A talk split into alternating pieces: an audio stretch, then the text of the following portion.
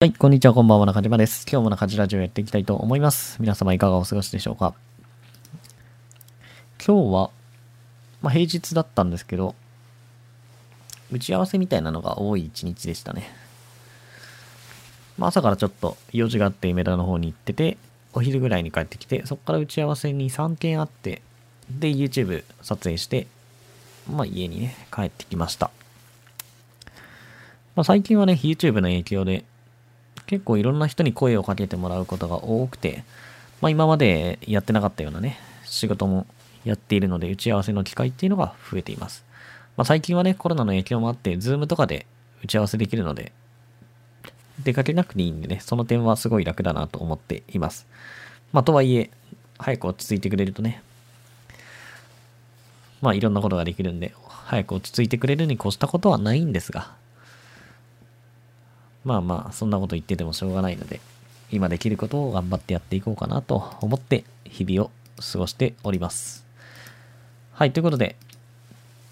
今日のラジオのテーマですね。今日のラジオのテーマは、15年前の中地がブログで稼げなかった理由というテーマで話をしていきます。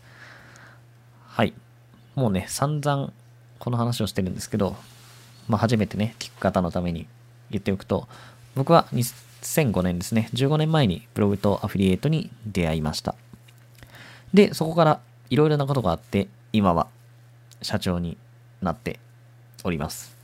はい、もう完全にブログとアフィリエイトのおかげですね。まあそれに出会っていなかったら絶対に僕は会社を経営し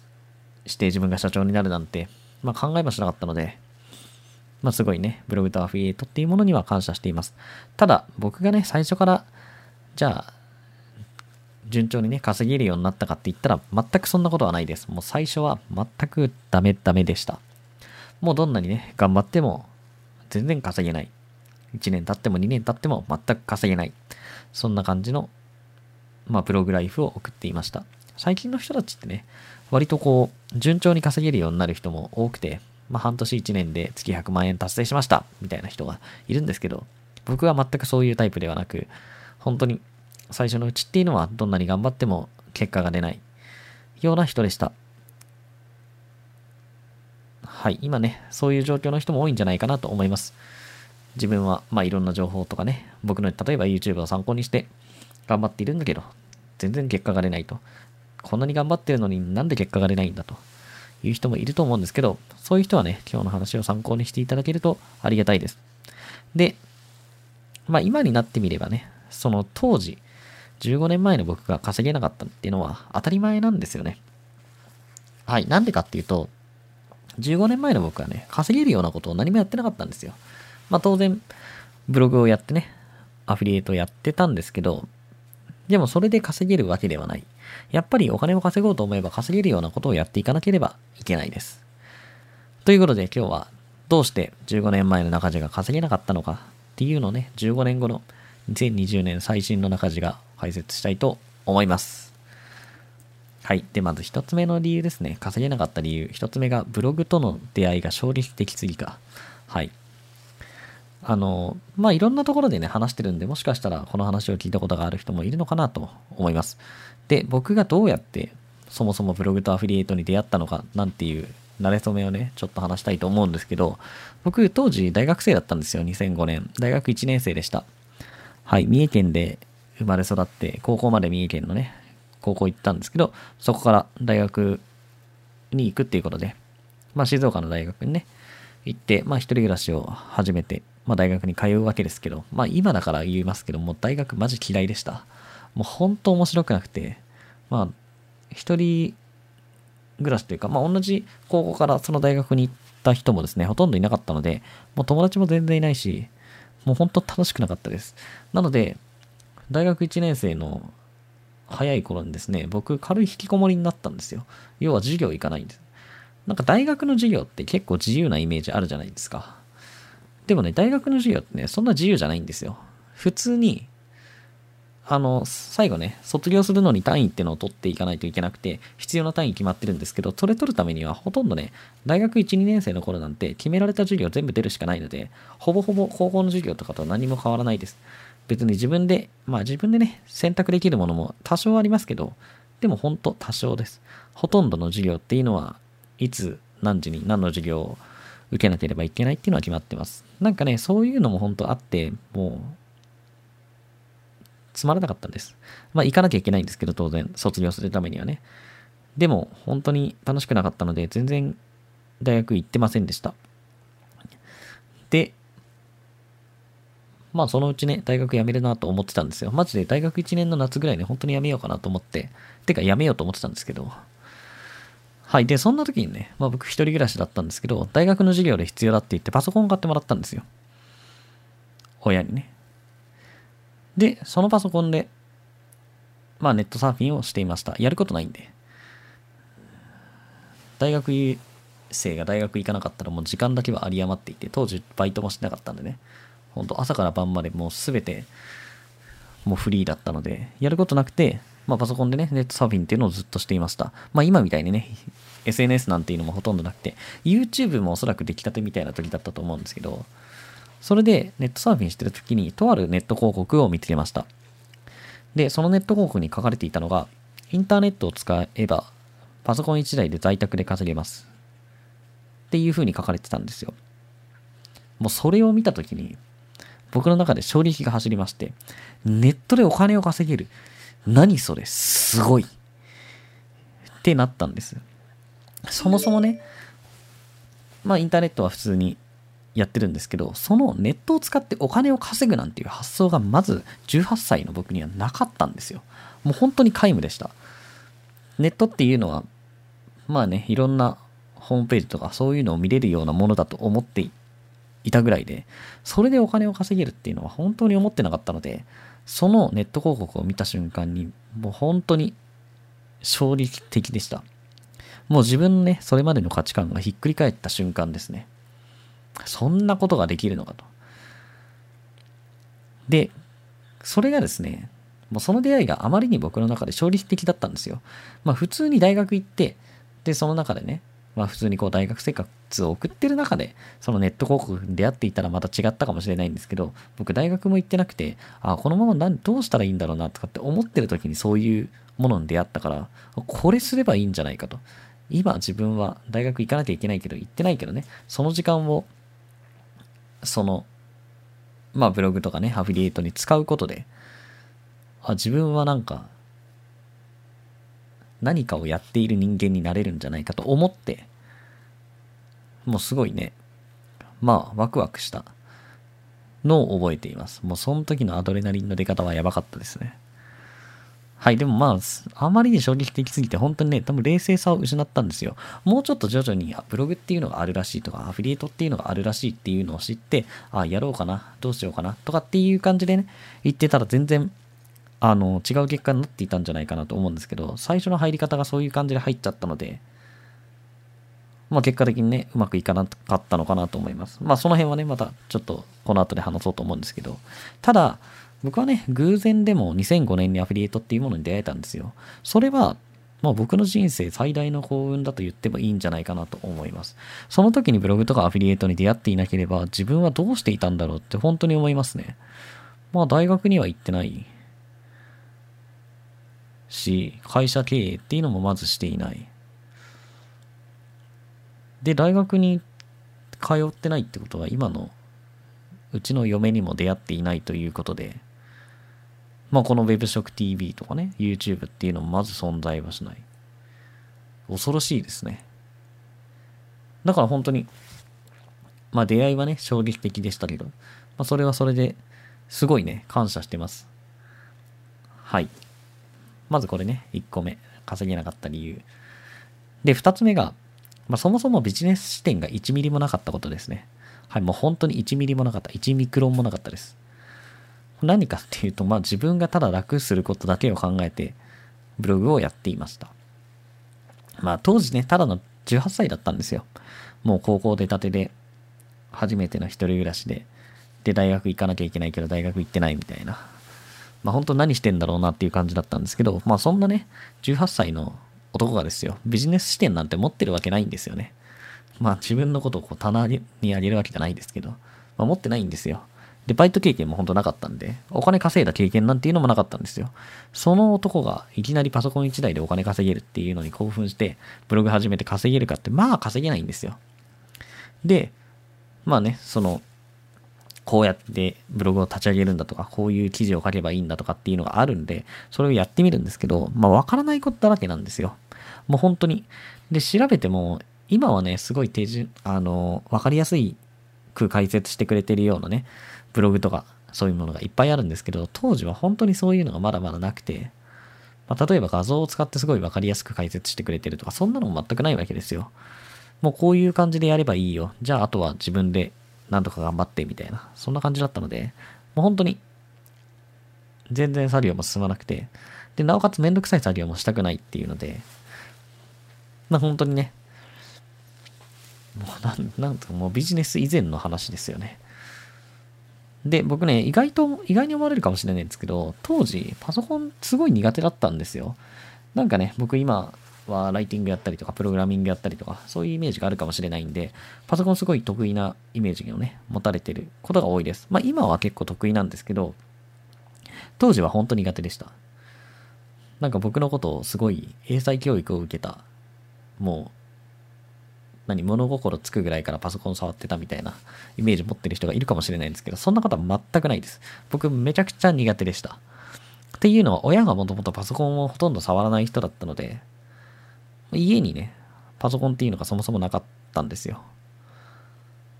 でも正確に言うと多分中学生ぐらいから、うちの父親がね、仕事で使うパソコンが1台だけあったんですけど、それだけですね。でもじゃあそれをそんな自由に使っていいかって別に自由に使えるわけでもなくて、本当に、たまに、なんかで調べ物をするぐらいしか使えなかったです。まあだからインターネットとかはね、もちろんできましたけども、そのぐらいです。エクセルもまともに使えなかったですね。大学、まあそれ大学2年生とか3年生ぐらいまでそんな感じでした。まあだから僕がパソコン使えるようになったのも正直ブログとかアフィリエイトやり始めたからですよね。はい。なので、まあパソコン全然使えなかったので、本当に作業も全然できなくて、もうブログ立ち上げるのとかも、すごいね、やったことないし、まあ当時はね、ワードプレスとかじゃなかったので、無料ブログだったんですけど、そういうのを立ち上げるのも一苦労で、例えば、なんかブログ内の文字を変えたい、文字の色を変えたいとかっていうのも色の変え方もわからないから、まあなんかね、ネットで適当に調べて出てきたのを参考にしてやると、もうブログのレイアウトむちゃくちゃになって、レイアウトむちゃくちゃになっても直すような技術力も知識もないから、結局ブログ何回も作り直してみたいな。はい、そんなことをやってました。はい。で、まあ当時のね、僕は、まあ本当ビジネス視点なかったんですけど、もう当時の認識が、ブログ立ち上げて記事書いて広告貼れば稼げるんでしょ？みたいな、そんな感じだったんですよ。はい、もうね、その、インターネットでお金を稼げるっていうのが本当に衝撃的すぎて、あ、なんとすげえ、そんなことでお金稼げるの？っていうので入っちゃったので、もう本当そのぐらいの認識でやってたんです。でも当然お金を稼げなかったわけで。で、まあ今になってみればですよ。結局、なんでブログとかアフィリエイトでお金稼げるかって言えば、読者に価値を提供するからお金をもらえるんですよね。役に立つ。ブログだからそこにお金を使ってくれる人がいると。まあ当たり前なんですけど、まあそれができてなかったんですよ。なので、まあ自分が楽したいとか、その、面倒なことしたくないとか、あとは、全然何の作業していいか分からずにまあ必死で調べてるとか、そういうのって関係ないんですよね。お金を稼ぐっていうことに関して言えば。苦労してようが本人がね、苦労してなかろうが、結局のところ、役立つものを作れたらそこに価値を感じてくれる人がいてお金が入ってくると。ここがすごい重要。で、もしね、価値を提供するっていうことを考えるなら、ちゃんと競合のことも考えなければいけない。自分が自己満でいいものを作っていると思ったとしても、やっぱり人はそこに価値を感じてくれないんですよね。まあもちろん本当にそれがいいものだったら価値を感じてくれるんですけど、まあ今、2020年で言えばね、競合がいっぱいいます。まあ2020年で言えばっていうか2015年もいっぱいいたんですけどね、当時にしてみたら。ぶっちゃけ、あの、検索ユーザーの数も今とは比べ物にならないぐらい少なかったので、スマホとかもなかった時代なんでね。はい。なので、まあ全体で言えばね、その、競合っていうのも当時からいっぱいいたんですけど、結局、なんで競合のこと考えなきゃいけないかっていうとですね、自分だけで完結しないんですよ、ブログっていうのは。その相対的なものなので、全てが。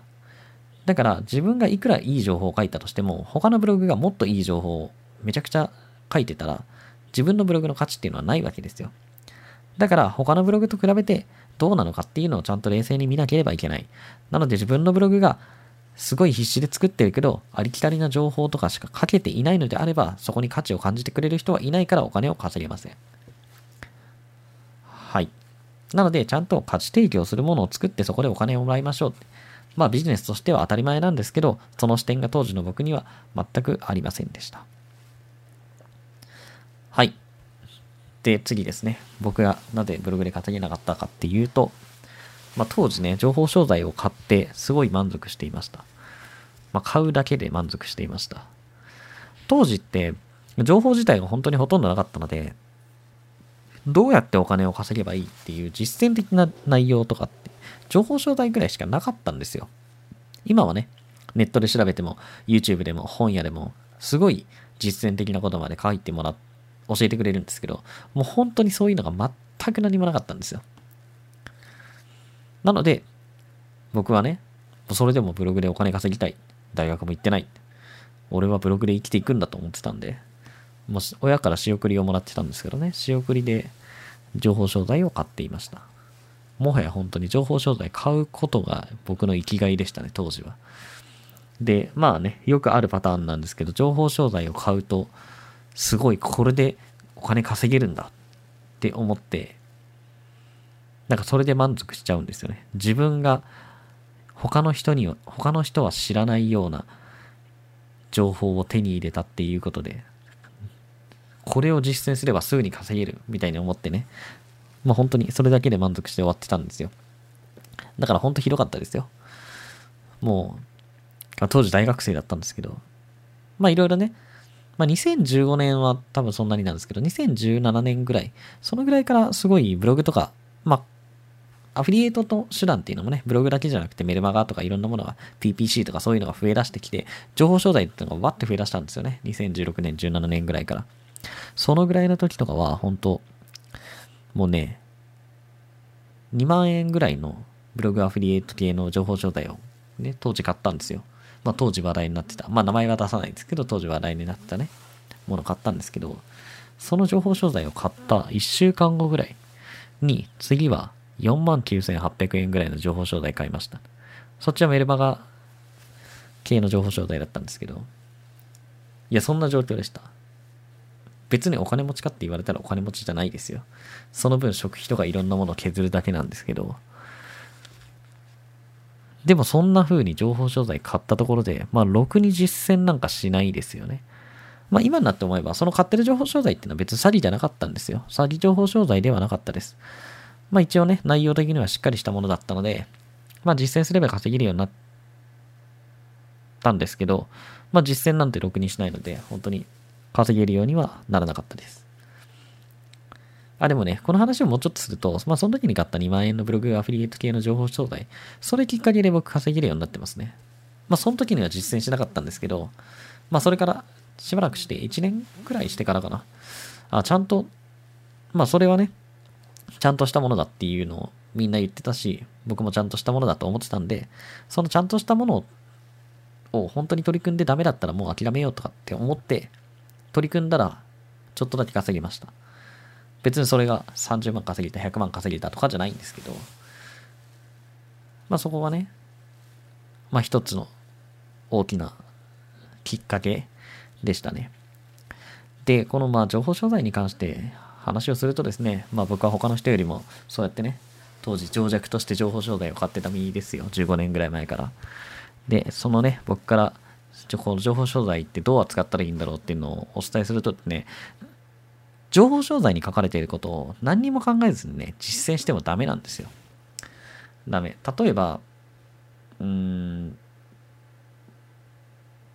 まあよくあるね、情報商材で。じゃあブログをこうやって作りましょう。で、ブログ立ち上げるときにはこういうことを考えてください。で、次は記事を書いていきましょう。記事を書くときにはこういう内容をこういうふうに書いてください。で、SEO 対策としてはこういうことをやっていきましょう。こういうところに登録していきましょう。みたいなのがね、書かれているわけですけど、それをそのまま実践して稼げるかって言ったら稼げないんですよ。当たり前なんですけどね。そんな機械的に作業して稼げるようなものではないので。で、重要なことは、なんでそのやり方をお勧めしているのか？なんでそのやり方を、こう、情報商材では書いているのか？で、本質は何なのか？っていうのを自分で考えないとダメなんですよ。だからブログの立ち上げ方っていうのをね、書いてあってね、こういうことを考えるといいですよとかっていうのを書かれていたとして、その、こういうのを考えるといいっていうのをただ機械的に考えるだけじゃダメなんですよ。なんでそもそもそれを考えなければいけないのか？記事の書き方でも同じで、例えば、こういうところを調べてやるといいですよ。まあ、ラッコキーワードでもいいんですけどね。例えば今で言えばラッコキーワードでサジェストキーワードっていうのをこう取得して、そのキーワードを元に記事を書いていくといいですよとかっていうのがあるんですけど、なんでそれをするのがいいのか、他のものじゃダメなのか、そういうことをちゃんと自分で考えていかないとうまくいかない。当たり前なんですけど、そのね、2万円で情報商材買って、それをそのまんま実践したらお金稼げるか。まあ、ありえないんですよ、そんなこと。だってそれで100万円稼げるんだったら、別にそれが、その情報1000万で売ったって、ね、元取れるというか、もうはるかにプラスになるわけじゃないですか。そんな100万円稼げる情報を2万円で売るかって言ったらやっぱり2万円じゃ売らないですよね。まあその機械的にやって稼げるんだったらですよ、誰でも。まあでも、普通の情報商材って、まあ普通そうじゃないじゃないですか。やっぱり自分でちゃんと考えていかないとダメ。でも、情報商材買う側ね、まあ情弱、元情弱から言わせてもらうと、情報商材っていうのは、そういうのが、なんか自分で考えなくてもそれを実践するだけで稼げるんだ、みたいなイメージがあるんでね。まあどうしてもそういう感じになっちゃうんですけど、まあでもやっぱりそういうやり方はね、しても絶対稼げないので、今も情報商材いっぱいありますけど、やっぱそういうのを買ってね、じゃあ機械的にやって稼げるかって言ったら稼げないので、まあ注意をしてください。僕はちなみに情報商材買うことは全く否定はしないです。まあもちろん詐欺情報商材かどうかとかっていうのは調べて買う必要があるし、あまりにも高い情報商材、まああと5万円以上かな、のものとかは買わない方がいいです。まあそんなのを買ったところでね、さっきも言ったんですけど、じゃあ機械的に、じゃあ10万円の情報商材だから機械的に作業してお金稼げるようになるかって稼げないんですよ。絶対稼げない。それだったら10万円じゃなくてもっと高い金額で売るから。本当に稼げるなら。だから別に高い、安いっていうのはそこまで関係ないんですね。まあ、ただ情報商材じゃないと出てこないような情報っていうのもあるのは確かですね。まあ、ただそれが稼ぎに直結するかどうかとかっていうのはまた別の話として。だから別に僕は情報商材買いたいなら買えばいいんじゃないかなと思います。自分の無理のない範囲で。別にね、2万円の情報商材買ったところで何もないじゃないですか。その2万円なくなったところで、じゃあ生活できないようになるんですかって言ったら別に変わらないじゃないですか。だから別に無理がないんだったら買ってみればいいんじゃないかなとは思います。気になるものがあれば。まあただ、まあそのね、15年前の僕みたいな情報商材買って満足して終わりとかってなったら稼げないんでね。まあそうなるならやめといた方がいいですけど、まあただそこでね、何かきっかけがあって人生変わることもあるわけですよ。まあさっき僕がね、2万円のブログアフリエイトの情報商材買って、その買った当時は全然実践しなかったけど、それからまあ時間が経って実践してブログで稼げるようになったっていう話をしたんですけど、そういう出会いがあるかもしれないんでね。はい。まあそれはね、情報商材に求めなくても本とか YouTube とかいろんなものでもう代わりは効くんですけど、まあだからって言ってね、別に情報商材全部否定はしないです。たまに、たまにっていうか結構最近いますね。情報商材買うやつはバカだ、情弱だっていうのがすごい言われてるからね。絶対に情報商材買わないって決めてます。みたいな人がいるんですけど、なその決意いらなくないみたいな。なんでそんなことになるんだろうなとは思いますよね。本当にいいやつもあれば悪いやつもあるので、全部を全部買わないっていうのはまたそれはそれで僕情弱だと思ってるんで、なんだろう、思考停止なんですよね。はい。まあお金を稼ぎたければね、お金の使い方っていうのも重要だと思うので、その辺は、まあどうするのがいいかっていうのはまあ個人に任せますけど、まあ僕はね、情報商材を完全に否定するようなことはないです。なぜなら僕が情報商材に救われた人間だからです。はい。で、今日ね、まあ僕がブログで稼げなかった理由っていうのを3つぐらい解説してきたんですけど、おそらく今このラジオを聴いてる人でも15年前の僕と同じような状況の人がいるはずです。まあ、どんなに頑張ってもお金稼げないっていう人いますよね。その人は正直どんなに頑張っても稼げないと思います。はい。なぜなら15年前の僕と同じだから。もう一回15年前と同じことをやっても絶対稼げない自信があります。それは稼げるようなことをしていないから。稼げるような仕事を何もしていないからですね。はい。もうお金を稼ぐためには稼げる仕事をしないといけないんです。だから自分がやってることが稼げる仕事につながっているか、誰かの役に立つとか価値提供につながっているかっていうのをよく考えてみてください。で、それが、うん、よくわからないなっていうんだったら稼げない可能性高いです。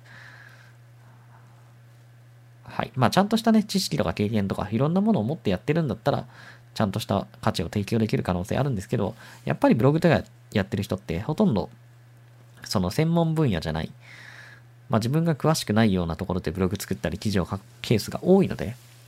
それで、ま、価値提供できているかわからないなっていうんだったら、多分価値提供はできてないです。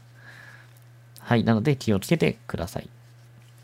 まあ、情報商材も同じなんですけどね。誰かに言われた仕事とか、ありきたりなことをやってもダメです。もう競合がめちゃくちゃいるし、ね。SEO とかも今は厳しいので、まあそういうことやっていても稼げないんでね、ぜひ注意をしてください。ただ、今日のラジオを聞いて、まあショックを受けている人もいるかもしれないんですけど、安心してください。そんな情弱で、ダメダメで、落ちこぼれだった僕も、ブログで稼げました。最終的にはね、ブログでなんとか稼げるようになって、今は社員を雇って会社も経営していて、で、名古屋では実店舗のコワーキングスペースも作って、YouTube もやっています。なので、まあそんなね、もし今ダメでも、それが自分自身の全てではないし、これからの人生をね、全て決めるわけでもないです。はい。まあ自分、誰でもね、稼げるようになりますよ。なぜなら、もう本当にダメだった僕がなんとかなってるので、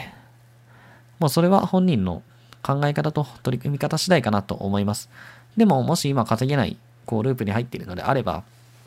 考え方と取り組み方を変えないと絶対に稼げないです。もうそれは、もうこう15年間やっていってね、いろんな人を見ていって本当に思います。もう自分自身の実体験としてもそれは強く感じることなので、はい。ブログで稼げない人は15年前の僕を悪い見本に頑張ってください。ということで、今日の中地ラジオは以上になります。また明日配信予定なので、ぜひ時間がチップば聞いてください。このチャンネルではブログアフィリエイト、企業副業、自己啓発などをメインのテーマに扱っています。もし興味があればフォローしていただけるとありがたいです。では、皆様、良い一日をありがとうございました。